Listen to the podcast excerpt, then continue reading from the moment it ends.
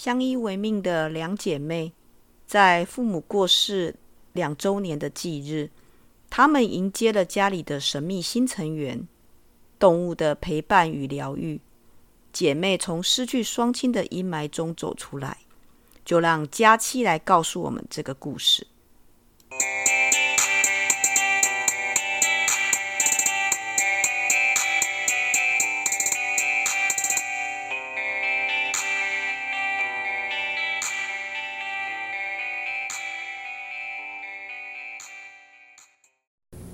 嗨，各位伙伴，大家好，欢迎来到 CNU 故事实验室，我是 QQ 老师。唉，这个时代真的不一样了，我们听到各式各样的故事，那相信同学都很有感触，我们的情绪起伏都非常的大。那今天到底谁会跟我们讲这个故事呢？我先介绍一下我们的值日生，芋头。大家好，我是芋头。云。嘿呦，我是云。宫本，大家好，我是宫本。鲨鱼，大家好，我是鲨鱼。小金，大家好，我是小金。嘿，今天来了很多的值日生哈，大家都很关心今天的故事，今天的故事一定很精彩。好，那跟我们分享故事的是哪一位同学呢？嗨，我是佳期。佳期哈，好，那你要跟我们讲的故事是什么呢？他。他。对。哎，哪一个他呢？告诉我们这个故事吧。好。今天是父母亲车祸过世的第二年忌日，同样也是他们领养到牧羊犬的日子。木木躲在躲在姐姐后面，好奇又有点害怕的看着蹲在家门口，似乎有点紧张的牧羊犬。它不像木木看过的狗一样活泼好动，尾巴成天甩来甩去的。它是温顺的、乖巧的。木木拉着姐姐的衣服，小声的问着问题：“姐姐，这就是我们领养的狗狗吗？”昭昭边温柔地回答说：“是的。”边蹲下身体，尝试性的叫的是牧羊犬的名字“赤乌”。这个词是太阳的别称，也是收容所工作人员替他取的名字。昭昭很喜欢这个名字，所以就决定以后都这样叫他。赤乌听见别人叫他名字后，耳朵随即立了起来，眼睛也看向了声音来源。昭昭见此，便小心翼翼地伸出手，让赤乌轻轻嗅闻。他似乎察觉到了眼前姐妹两人是充满善意的，便慢慢地放手。放松了绷紧的神经，湿漉漉的鼻头顶了顶昭昭的手掌，他低低的叫了一声，而昭昭也顺势揉了揉赤如毛茸茸的脸蛋，用另一只手轻拉着依旧躲在自己身后的木木，柔声问他要不要也来摸摸他。木木当然愿意，他立刻蹲下了身体，学着姐姐的动作，奶声奶气的喊着牧羊犬的名字。赤乌同样也用鼻头顶了顶木木的掌心，木木感受到他的动作后，一双眼大眼睛闪亮亮的，他似乎开心极了。木木咯咯笑着，同样也揉了揉赤乌，他边揉边问昭昭：“姐姐，赤乌会一直陪着我们吗？我喜欢他。”木木似乎忘记了朝朝养牧羊犬的原因是为了谁，他眼巴巴地盯着姐姐，好似如果姐姐摇头否定的话，就会立刻哭出来一样。朝朝只觉得好笑，他小力的弹了一下木木的额头，无奈道：“当然了。”姐姐怎么可能再把赤乌送回去？得到了肯定的回答后，木木高兴地欢呼一声，下意识伸手抱住了乖乖坐在原地的赤乌。赤乌僵了一下后，就默默地蹭了蹭木木身后原本垂着的尾巴，也不自觉地摇了起来。昭昭看着木木一抱上去就不肯撒手的样子后，也上前摸了把赤乌立起来的耳朵。姐妹俩在此刻很有默契，她们异口同声地说：“以后请多指教，赤乌。”哦，你讲的有点急哈，这太紧张了是吧？对。哎，其实这个就是一对姐妹领养呃一只牧羊犬的故事嘛。对。哈，那你自己本身是有领养狗的经验吗？没有。没有，那你是怎么样的灵感？为什么会想写这样的故事呢？跟室友聊天的时候就讲到跟动物有关的电影，然后就想到了这个故事。好，是因为跟室友聊天哈。对。那因为这个故事里面他们。要领养这条狗的原因，是因为他父母车祸过世的忌日嘛？是因为这个原因？差不多也是因为昭昭想要再多领养一只狗陪着木木，这样他就不会觉得就是平常平常他在上班的时候，就这样木木就不会比较觉得孤单的。嗯，因为你这边其实设定姐妹的年龄差的是有点大。对。就是因为差的有点大，所以呃，其实。姐姐就是希望她没有办法陪伴木木的时候，是由狗狗来陪伴她嘛？对。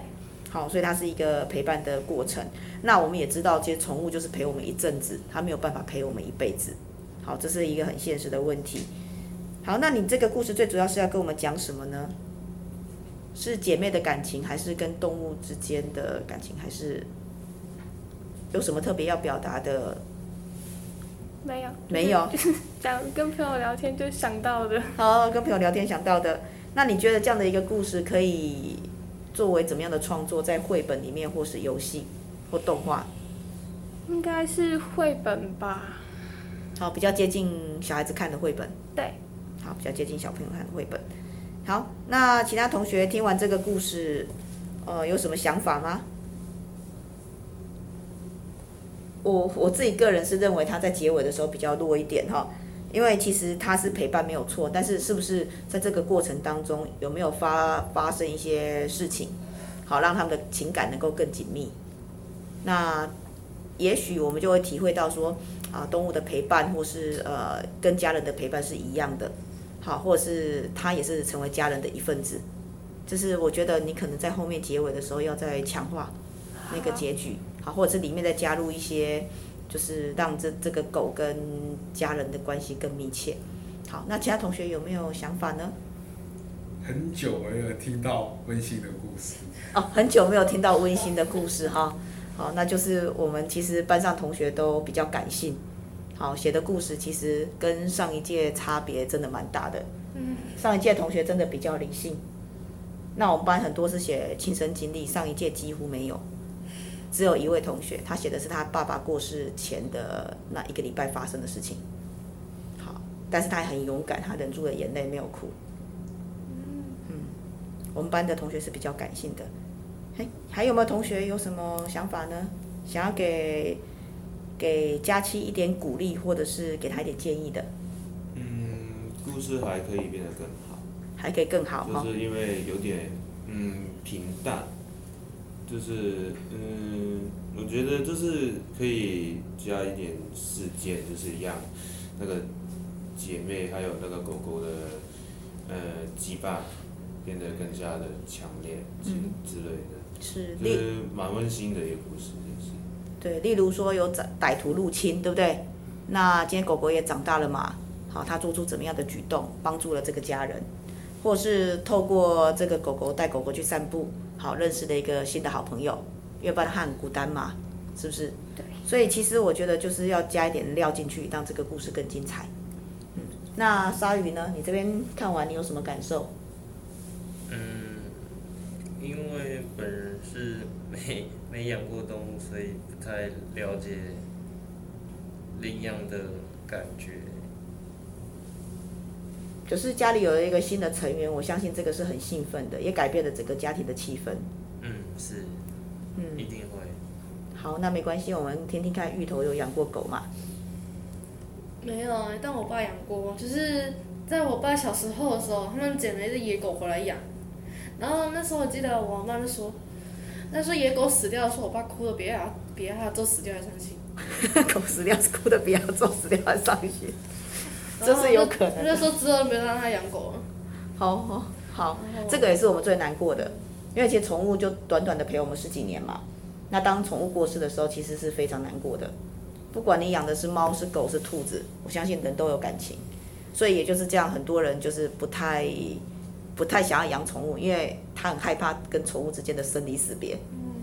我觉得这一点倒是我自己有有感同身受，好，就是小时候的发生的也是这个样子。然后我觉得他其实，在念故事时可以慢一点，因为我觉得他其实很快就把它念完了，就是没有带什么起伏跟那个押韵那些起承转合的感觉。对啊，其实你在某些非常快速，某些点应该停顿一下，让大家能够呃有多一点的时间去思考这个故事的脉络。好，那这样子太快的把它讲完。好，那第一次大家都会紧张，我们可以理解的。那相信期末考会更顺利。好，那我们今天也谢谢佳期带来这个温馨的故事。好，那故事的分享就到这边，我们下次见喽，拜拜。拜拜。